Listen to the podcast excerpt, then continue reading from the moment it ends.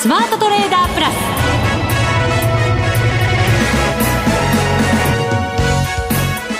全国のリスナーの皆さんこんにちは。内田まさです。この時間はザ・スマートトレーダープラスをお送りしていきます。まずはこの方にご登場いただきましょう。国際テクニカルアナリスト福永博之さんです。こんにちは。よろしくお願いします。よろしくお願いいたします、はい、日経平均まあ、なんとか少し戻してっていう感じにはなってきましたけどね。はい、そうですね。えー、まあ、今回もかもしれませんけど、はい、なんか連休が実は東京マーケットのちょっと救いになりましたかね。救いになりました、はい、というのは、ええ、というのはあの、まあ、金曜日のあの山の日、はい、ね、11日。あの日にあのドル円なんかを108円台つけたりしてましたから、はい、ですから、まあ、それ考えるとですねあのあの日にもし取引があったとしたらもっとひょっとしたら下落が加速していたかも。で、それによってニューヨークが少しこう戻したりとかいう一日ね、はい、あの、間があったおかげで、えー、海外市場の戻しなのか突っ込むのかっていうそこの判断が少しこう余裕を持ってできたのかなっていうようには思いますけどね。まあ、それによって少し、あの、まあ、助けられたのではないかなと。ただまあ後でもお話しますけど、やっぱり戻りがね、そうなんですよ、はい、あのやっぱりこうリスクオフになった時に下げた分というのをまだ全部戻したわけでもない、はい、半分ぐらいですかね。ね半分ぐらいでしょうね多分ね。はい、はい。だからやっぱりまだまだその、まあ、心配なことは残ってるし、ええ、全面的に楽観はできないのかなっていうね、相場ではありますよね。もう本当にね、天気といい、東京の天気も16日間、今日は雨カウントされてるんですかね？そうじゃないですか？どうなんですか？ね地域によって違いますか分かりませんけど、えー、でもそれだとねもう40年ぶりとか言ってますし。そうですよ、ね、でも40年前にあったっていうのもすごいですねやっぱり過去にあったことって起こるんですね。マーケットと一緒ですかそれが言いたかったんです。ですね、この後じゃあそんな過去に照らし合わせた話になるんでしょうか。うねはい、さて番組の後半では島力夫さんにご登場いただきまして、秋に向けての、はい、はい、投資戦略などなどお話しいただこうかなと思います。そうです。空気はそんな感じに、ね、なってきてるじゃないですか。かね、そうですね。天気と同じでね、ちょっと涼しくというかね。まあまだまだ残暑来るらしいですけどね、えー、これからあるかもしれませんけどね。マーケットの暑さは戻ってくるのかどうなのか。戻ってきて、はい先週に続いてなんか天気の話ですね、オープニング、ね、はい。話題があまりないのかなどうなんでしょうか。はい、この後詳しく伺っていきましょう。それでは番組進めていきましょう。この番組を盛り上げていただくのはリスナーの皆様です。プラスになるトレーダーになるために必要なテクニック、心構えなどを今日も身につけましょう。どうぞ最後まで、えー、番組にお付き合いください。この番組はマネックス証券の提供でお送りします。スマートトレーダー計画よーいドンさあ、それでは引き続き福永さんに足元の為替株式市場について分析していただきましょう。改めて日経平均26円65銭安19,702円63銭となりました。まあ、26円下げて、昨日も24円下げたわけですけど、はい、その前の日に216円上げていたということで、えー、まあ、悲壮感はね、ない感じではありますけれども。そうですね。はい、あの、先ほどお話したその、まあ、あ休みの間のっていう部分が、えー、まあ、木曜日の下落と月曜日の下落と、まあ、この間の値幅分をちょうどその火曜日に取り返したっていうようなね、まあ、窓埋めたっていうような形になってますので、はい、まあ、そういう意味では、一応、まあ、戻しとしては達成感があるっていう流れかとは思いますよね。うん。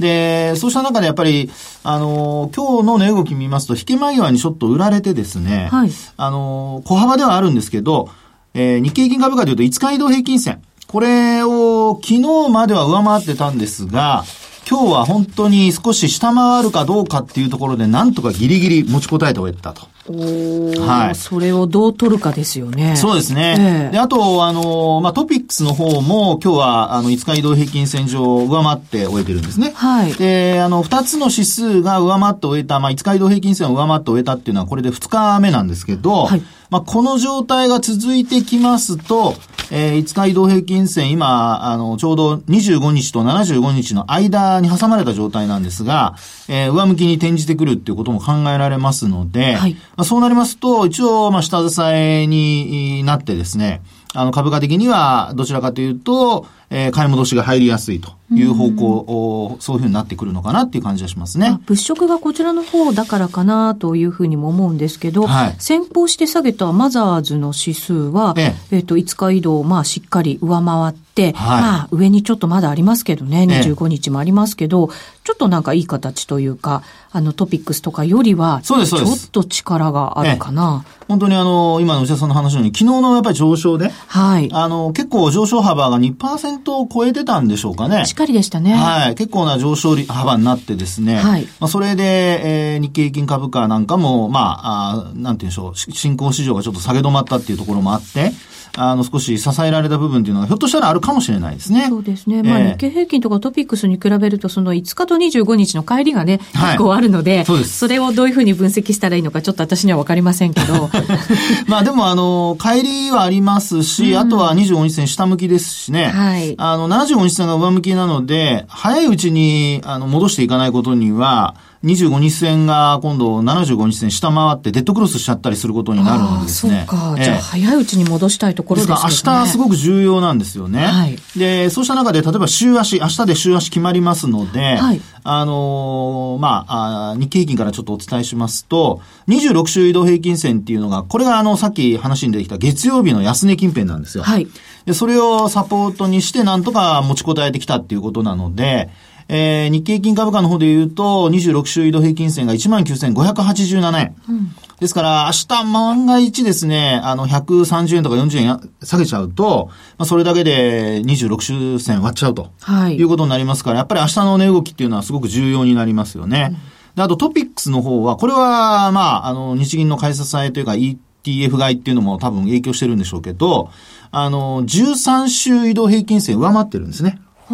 そうなんですね、ええ。ですからトレンド的にはずっとこれ、トピックスの方は右肩上がりは続いてるんですよ。まだ。はい。で、あの、動かない動かないって日経平均言ってましたけども、トピックスは実は8月も高値更新してますので、新高値、年初来高値更新してますから、ですから、ちょっとですね、指数、日経平均だけで見ていると、あの、まあそういう意味では月曜日の下落で、もうこれでダメだと思って売っちゃった人に関してはやっぱりトピックス見ると、あ、そうじゃなかったのねっていうね。まあ、そういう、あの、動き、あるいはこう、ええー、まあ、えー、マッチング、マッチしてないっていうね、そういう動きをやっぱ見ておく必要があるのかなというふうには思いますよね。先週の木曜日もね、福永さんちょっと明るい声でしたからね、その後下げた部分ももちろんあるわけですけど。それに言及しましたね。先週はもう僕はもうあの後ですね、内田さんに言われて、あの、強気というかね、あの別に平常で話してましたけど、はい、あの休みの日の下落で僕はもう本当に心が痛みましたよ。ドキドキしました しました、しました。うん、内田さんに言われた通り、やっぱり覆しとけばよかったのかな、とかですね。福永さんもそんなこと思うんですね。いやいや、ちらっと思いますよ、やっぱり。やっぱり？やっぱ人ですから。やばいとか。やばい。内田さんすごいなって思いかけました。そうですか。でもね、その後、やっぱりちょっとね、戻しましたからね。ここがね。福永さん、ここにあると。いう感じですか？もう本当にドキドキもんでしたよ。心臓に悪いですから、ああいう突っ込みはやめてください。そうです。慎みましょう。で、あの、そういうことからですね、はい、あと、あの、まあ、株価的にはまだ上昇トレンドを維持しているってことなんですけど、はい、そこで一つだけ、あの、ちょっと為替の話に行く前にですね、はいオプションな話をちょっとしておきたいんですが。オプションですか？はい。これあの、9月切りのオプションなんですけど、あの、日経225オプションの方ですね。はい。で、これで、あの、今、縦玉が多い、あの、これ、プットの方です。売る権利を売買するっていう方の、プットの方なんですけど。小相場ですとこれやっぱり増えたんじゃないんですか？そうなんです、そうなんです。あの、今の内田さんの指摘のようにですね、あの、8月の9日、10日っていうところで、9日にほら大きく下落したじゃないですか。はい、で、あの時から、実は、その、プットオプションの、これ残高ですね。はい、要するに返済をしていない残高っていうのが結構増えてるんですね。はい、で、その中でも、あの、いくらで売るっていう、その、売る価格のことを、これ、権利行使価格と呼んでるんですけど、はい、この権利行使価格のですね、えー、まあ今ですとちょうど19,700円台ですから、まあほぼアットザマネーって言われるのが19,750円。はい。で、これがまだ8,000枚しかないんですね。うん、8000枚ぐらい。はい。で、大体多いって言うと2万枚超えると多いって言うんですけど、あの、19,500円のところ。これが、ですからほら、9日の日、えー、失礼、あの、月曜日の今週の安値ですよね。はい、で、この時の、あの、まあ、19,500円を、えー、権利行使価格としたプットオプションの残高を見ると、14,935枚。ああ、こっちの方が多いんですね。多いです。はい。で、ですから、投資家から見ると、19,500円より下がったら、プットオプション買っとけば、まあ、そこでヘッジができると。はい。いうことで、まあ、19,500円のプットオプションのところで、えー、買いが入っているということなんですね。ところがですね、これ、実はあの、今今日って言いますか、今日の、えー、終わった時点でのあの残高、お話しましたけど、実際にこれは9日10日って見ると、はい、実はもっと多かったんですよ。2万枚近いところまで増えてたんですね。そうなんです。1万9500円のところが。そうです、そうです。はい、ですので、権利行使価格だけで見ると、この1万9500円というところのオプションの残高だけ見ると、実は残高減ってるんですよ。はい。ということはですよ、あの、少し、やっぱりまあ、スペキュレーションもその中には入ってるとは思うんですが、あの、少しですね、リスク回避の動きが、ちょっと後退しているというか、うん、要は安心感。そう。和らいだっていうようなことも考えられるんですよね。はい。ですから、あの、この縦玉の更新の時間帯っていうのはありますので、えー、まあ毎日、まあ夜見ていただくのが一番いいと思います。あるいは朝ですね。取引開始前に。これで、あの、えー、まあ、マネック証券さんなんかでもオプションの残高見られると思いますから、あそういう意味ではですね、縦玉の残高を見ていただいて、何かあった時に増えるようであれば、はい、まあ、これ9月の、えー、最終売買日が第2週です。えー、9月の7日が最終売買日。なので、まあ、そこまで。これほら、今回、いろいろあるじゃないですか。日韓、あ、ごめんなさい、米韓の合同演習だとか、あね、あと、あのー、えー、キム・ジョンイルさんですかね、はい、が、あの、えー、北朝鮮をこう統治し始めた日の記念日だとか、はい、いろんなものがその9月の7日にかけてですね、あるんですよ。X デーみたいなね、そうです。言われ方しますけど。ええ。ですからそこをですね、あの、まあ、そこに向かっていったところで残高が増えるかどうか、これすごく重要ですよね。うん、ですので、まあ、そのあたりを、あの、少し残高が増えるかどうか見ておいてほしいなとは思うんですけどね。そうですね。この19,500円のあたりが、またこう増えてきたりする場合っていうのは、ええ、やっぱりリスクに備えてる動きが強まってるというふうに見れるわけですよね。そういうことになりますね。これ、もしですよ、はい、まあ、このまま穏やかな感じで相場が流れていくとするとですよ、はいはい、この19,500円の人たちは、ええ、じゃあどういうふうに動いてくるんですか？これはもうあの、掛け捨て保険ですから。はい。基本的にですね、今のこの19,500円というのはもっと前からもちろん売買してる人もいるとは思いますけど、はい、えっ、と、今日の終値で165円なんですよ。はい。ですから、あの、このまま、まあ、時間的価値も、それからあと、実際に、えー、19,500円で売るっていうことにしてもですよ。今19,700円ですから、うん、マーケットで売る方がいいわけですので、まあ、そう考えると19,500円のプットオプションっていうのはこれゼロになっちゃいます。はい。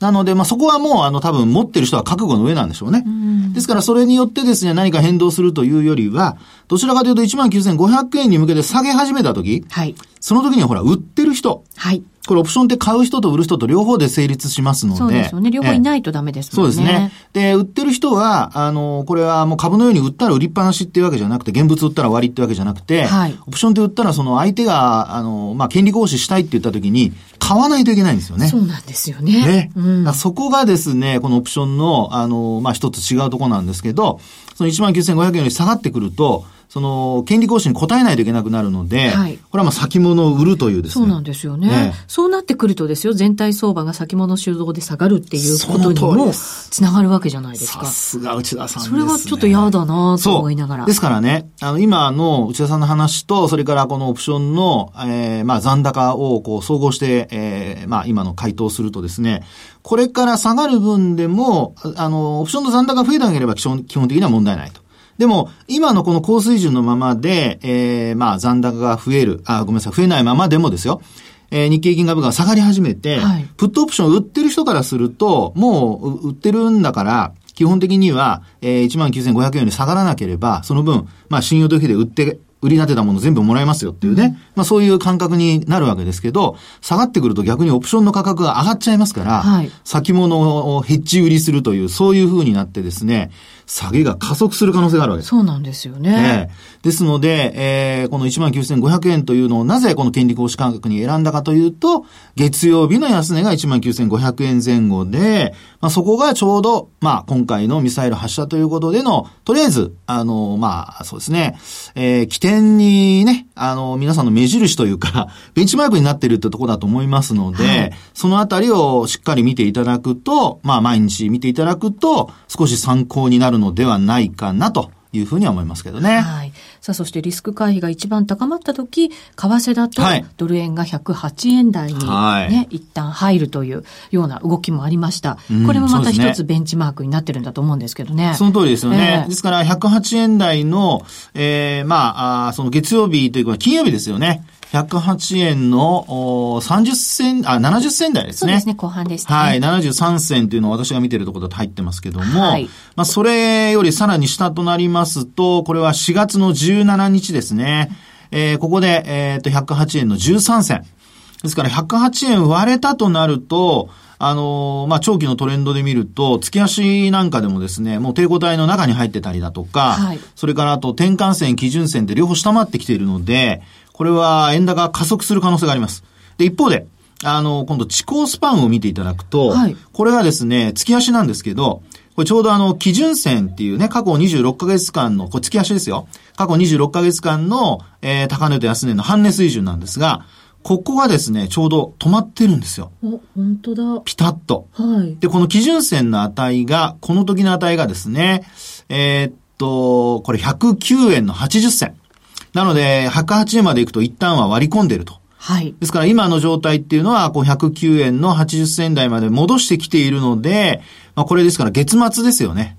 あの、来週、再来週というところで、はい、えー、ドル円108円、109円の80銭台割って終えるようなことになると、ひょっとしたらひょっとするかもということで、まあ、その時には先週言わなかったちょっとどころかだいぶ警戒というですね、はい、話を、まあその前にもちろんしますけど、あの、そういうふうにこう近づいてきたら、あの、お話したいなっていうふうに思いますね。なるほど。はい。アメリカね、利上げがこれからどんどんできるのかっていうと、なかなかやっぱり、そうですよね。ね、なんかあの発表もの見てても、どうなのかなと思ったりするところもありますしね。ねトランプさんの周りも、本当にもうちょっとね、自分で墓穴を掘りつつありますからね、ちょっと注意しないといけませんね。はい。えー、それでは一旦 CM です。日本株投資をお楽しみの皆様。今、新大統領が誕生し、注目のアメリカへ投資してみませんか？米国株に興味はあるけど、英語だし、知らない企業も多いし、なんだか難しそうだなと思っている方。実はそうではありません。米国株は1株から購入可能。株価は100ドル以下の銘柄が多く、1万円もあれば、あなたもアメリカ企業の株主に。少額から投資でき、始めやすいのが米国株の特徴なんです。多くの企業では、配当は3ヶ月ごとに支払われ、配当金をもらえる楽しみがたくさん。最近は日本でもサービス展開しているアメリカ企業が増えており、日本人にも身近になったことで、米国株投資を始める方が増えています。マネックス証券の米国株取引サービスはお得がたくさん。手数料は業界最安水準。特定口座にも対応。取扱銘柄数はオンライン業界最多の3000銘柄超。さらにさらに、米国株を初めてお取引されるお客様には、最初の20日間限定で、取引手数料を最大3万円までキャッシュバック。米国株なら、マネックス証券。今すぐ、マネックス証券、米国株で検索。当社が扱う商品などには、価格変動などにより元本損失、元本超過損が生じる恐れがあります。投資にあたっては、契約締結前交付書面などを必ずお読みください。マネックス証券株式会社、金融商品取引業者、関東財務局長金賞第165号。ザ・スマートトレーダープラス。今週のハイライト。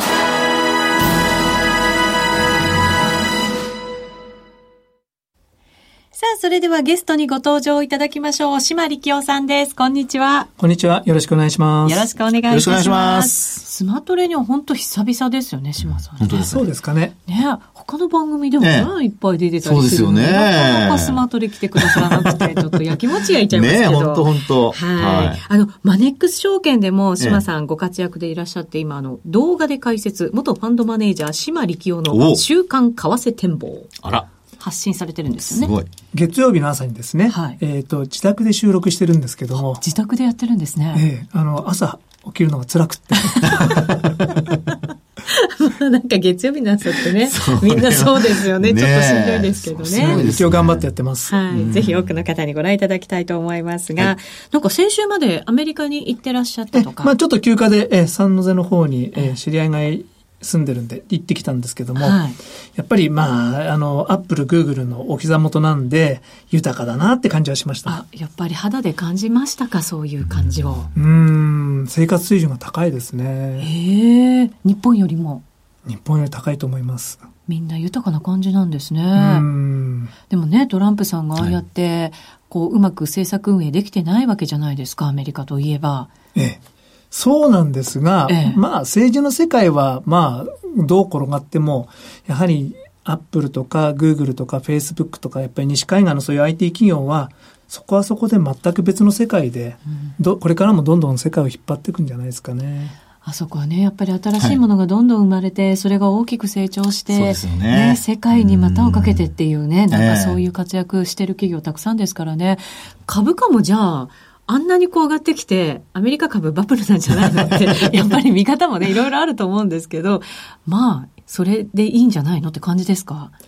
えー、っとですね、まあ僕は株の専門家じゃないんで、あの、PR とか見ると高いなとは思うんですが、うんはい、あの、これから先、あの、違う世界が待ってるわけですから、やっぱり、違う世界。やっぱりあの、車自動運転されてますし、するでしょうし、電気自動車になるでしょうし、はい、それからまあ、あの、ディープラーニングによってですね、あの、いろんな開発スピードが進みますし、うん、まあ、あの、世の中が変わってくることになりますんで、AI の時代になりますんで、やっぱり、従来の尺度で、その、測っていくのは難しいんじゃないですか、ね、どうやってもやっぱり Google とかですね、はい、の会社の開発力にはかなわない。もう背中も見えないって感じになってきてますから。背中が見えないと嫌ですね。本当ですね。追いかけても 追いかけてもいないんですよ。ね、諦めちゃいそうになりますけど、ね、でも前にいるのは分かってるみたいなね。そうですね。でもやっぱり、それだけやっぱりアメリカの企業が、これからの世界にとっては、さらに重要な存在になるっていうことなのかもしれないですね。ねねでも一部なんですかね。それともやっぱりそれが広がっていくんですかね、アメリカの中でも。うん、やっぱりそうなんじゃないですかね。うん、西海岸しか行ってないんでよくわからない部分もあるんですが、はい、やっぱりインドの方々とか、えー、やっぱり中国人ですとか、まあ、韓国の方も、まあ、たくさんいらっしゃいます。はい、一部ベトナムとか。うん。でもやっぱり圧倒的に多かったのはインド人の方々で、はい。えー、やっぱりそういう方々がその IT 企業をどんどんどんどん引っ張っていくんだなっていうのはよくわかります。うんじゃあ、インゾそのものも楽しみかもね。まあ、そうですよね。本当ですね。うん、はい、確かにそうかもしれません。えー、ただ、その、これからのそのトランプさんの動き次第によっては、どうなんですか？アメリカって、やっぱり、こう、なかなか金融政策も難しくなったりもしたりするんじゃないんですか？それは、そうだと思います。えー、やっぱり、あの、バージニアの問題は、僕がいた時も、はい、あの、テレビでいっぱいやってたんですけれども、うん、えー、トランプさんが、まあ、やっぱり元々の支持層なんで、批判するわけにもいかないし、はい、けれどもあんなことが起こって何もコメントしないっていうわけにもいかないし、それで、まあ、両方に責任があるとかですね。はい、なんかおかしな発言になってましたけど。で、やっぱりその、ね、あの、トランプさんの意見を聞いて、やっぱりゲイリー・コーンさんもですね、はい、まあ、すごいアップセットしてるって言ってましたけれども、うん、どんどん CEO が離れていく。まあビジネス界とですね、トランプ政権が、まあ切れたなっていうところなんでしょうね。今までその結びつきの強さみたいなところが売りの一つだったわけじゃないですか。まあそこしか売りがなかったっていうことかもしれませんけど、そこがでも離れてしまうと、本当に生命線断たれたみたいな。うん。で、まあトランプ政権内もですね、ええ、まああの、その、なんていうんですかね、首席補佐官の方をですね、クビにしたいとかですね、はい、えっ、ー、と、広報担当の人をクビにしたいとか、なんか、え、あの、首にしてはまた首にしてっていうふうに、コロコロ変わって、で、今、やっぱり鍵となるゲイリー・コーンもですね、ちょっとまずいんじゃないかみたいな ところ、ことをつぶやいてますから、はい、うん、どう進むのか、ちょっとこれから先難しいですね。そうするとですね、やっぱりどうしても9月末の債務上限問題がですね、はい、ね。簡単な問題だと思ってたんですが、やっぱり大きな問題になってきますし、簡単に乗り越えられないなんてことないですか？いや、でも民主党がやっぱり発表必要というのは大きなハードルですよね。えー、まあ、国としてデフォルトするわけ、経済状態としてデフォルト状態になるわけじゃないんで、単になる、まあ、テクニカルな問題なので、えー、簡単なはずなんですけれども、政治的には大きな山場になると思います。そうですね。うん、以前にね、はい、あの、シャットダウンした時そうそう、はい、した時があったじゃないですか。えー、あれだってやっぱりね、はい、あの、いろんなところがこう、期間が止まっちゃったりとかして、そうそうね、あれが長引けば長引くほど、その経済の状況にもやっぱりね、マイナスになったりとかしますからね。うん、ですよね。まあ、若干ですよね。若干。最終的にはまあ、あの、この問題簡単に乗り越えられるのは分かってるんで、はい、ただ、税制改革ですかね、ポイントは。これが実現すれば、アメリカはまあ高成長でしょうし、あの、金利も上がっていくっていうことになるんですが、まあ、この今の状況ですと、とても難しいという感じなので、そうなると、このままずるずるいくと、まあ、FRB も利上げできないですし、はいえー、まあ、あの、バランスシートの調整は行われると思うんですけども、利上げは今年ちょっと無理っていう雰囲気ですよね。うん、今なんか12月にもう一回なんていう話がありますけど、うん、それのなんかこう、期待値みたいなものもちょっと下がってきてはいるみたいですね。ちょっと前まで50%ぐらいだったので、今40%台ですか？えーそうなると、ちょっと FRB も利上げするってわけにいかなくなってきてるんじゃないですかね。まあ、それにあの、FRB、FOMC 内でもですね、そのインフレが上がってこないことに対して、ハト派とタカ派の対立がちょっと、はい、激しくなってきてるみたいで、えー、どうしてもその、イエレンさんの意見に従って、バランスシート調整とかですね、進めたいグループは、適当にですね、まあ一時的要因だって言ってるんですけど、分かってる人は、あインフレ上がるわけないじゃないかって。そうですよね。え分かってるんで。そこのやっぱり開きはね、結構溝埋まらない感じですもんね。ねで、結果的にインフレって多分上がらないことになると思いますんで、はいえー、そうすると金利はやっぱりなかなか、今年の前半はですね、やっぱりロングタームのチャートを見るとですね、えっ、と、1980年代のこのトレンドラインをブレイクしてですね、これから金利上昇局面に入るんじゃないか。はい。という夢、という夢があったんですが。夢、夢で終わっちゃいます徐々にあの、冷えてますよね。そうなるとやっぱりドルがちょっと弱い。けれども、米株はそのまま強くっていう感じじゃないかなっていう気はします。ね、うんドル、足元でも全面安な感じになってますよね。うん。ただ、い、もうあただ、だからといって、その、バッと落ちるんじゃなくて、はい、上がったり下がったり。繰り返しながら。えー、で、特に、その、その、まあ、あの、ドルの相手方である円がですね、えー、まあ、それほど強い経済ではないので、そうか。まあ、ドル円はそう上がったり下がったりで、まあ、おそらくユーロが受け皿になるのかなということなんでしょうけれども、うんはい、えっと、ドライン総裁がアグレッシブに金融引き締めに向かわなくても、自然とちょっとユーロが強くなるような感じはします。うん、で、やっぱり、ちょっとマイナー通貨ですけども、カナダがいいかなと。今ちょうど利上げにね、あの、はい、舵を切ったところですよね。ねで、3%台後半の成長が続きそうなので、えー、えー、次もやっぱり利上げ。あカナダの経済ってそんなにいいんですか？やっぱり、その、まずですね、まあ、国のトップが変わってからですね、財政支出していることと、あと、移民受け入れ、それからですね、えー、あの、中国からのマネーも入ってますし、その、原油がですね、僕はあんまり強気じゃないんですけれども、はい、原油はどうしてもですね、カナダ経済の足を引っ張るんですが、それとは別のところで、ちょっと活況ですよね。あそうなんですね、うん、カナダしっかり見ておかないといけませんね。ね。ね。ねオセアニアとかね、その辺も、まあまあ動き、しっかりしてるところもあるんですけどね。そうですね。まあ中国とのリンクが強いんで、はい、中国経済次第ってところもありますけれども。なるほど。そのじゃあカナダの方がやっぱり安心感がある。うん、少しね、強さが感じられるということなんですね。えー、今日は島力夫さんにお越しいただきました。ありがとうございました。ありがとうございました。ありがとうございました。また来てください。お待ちしております。さあ、そろそろ番組もお別れのお時間となりました。ここまでのお相手は、福永博之と内田まさでお送りしました。それでは皆さん、また来週この番組はマネックス証券の提供でお送りしました。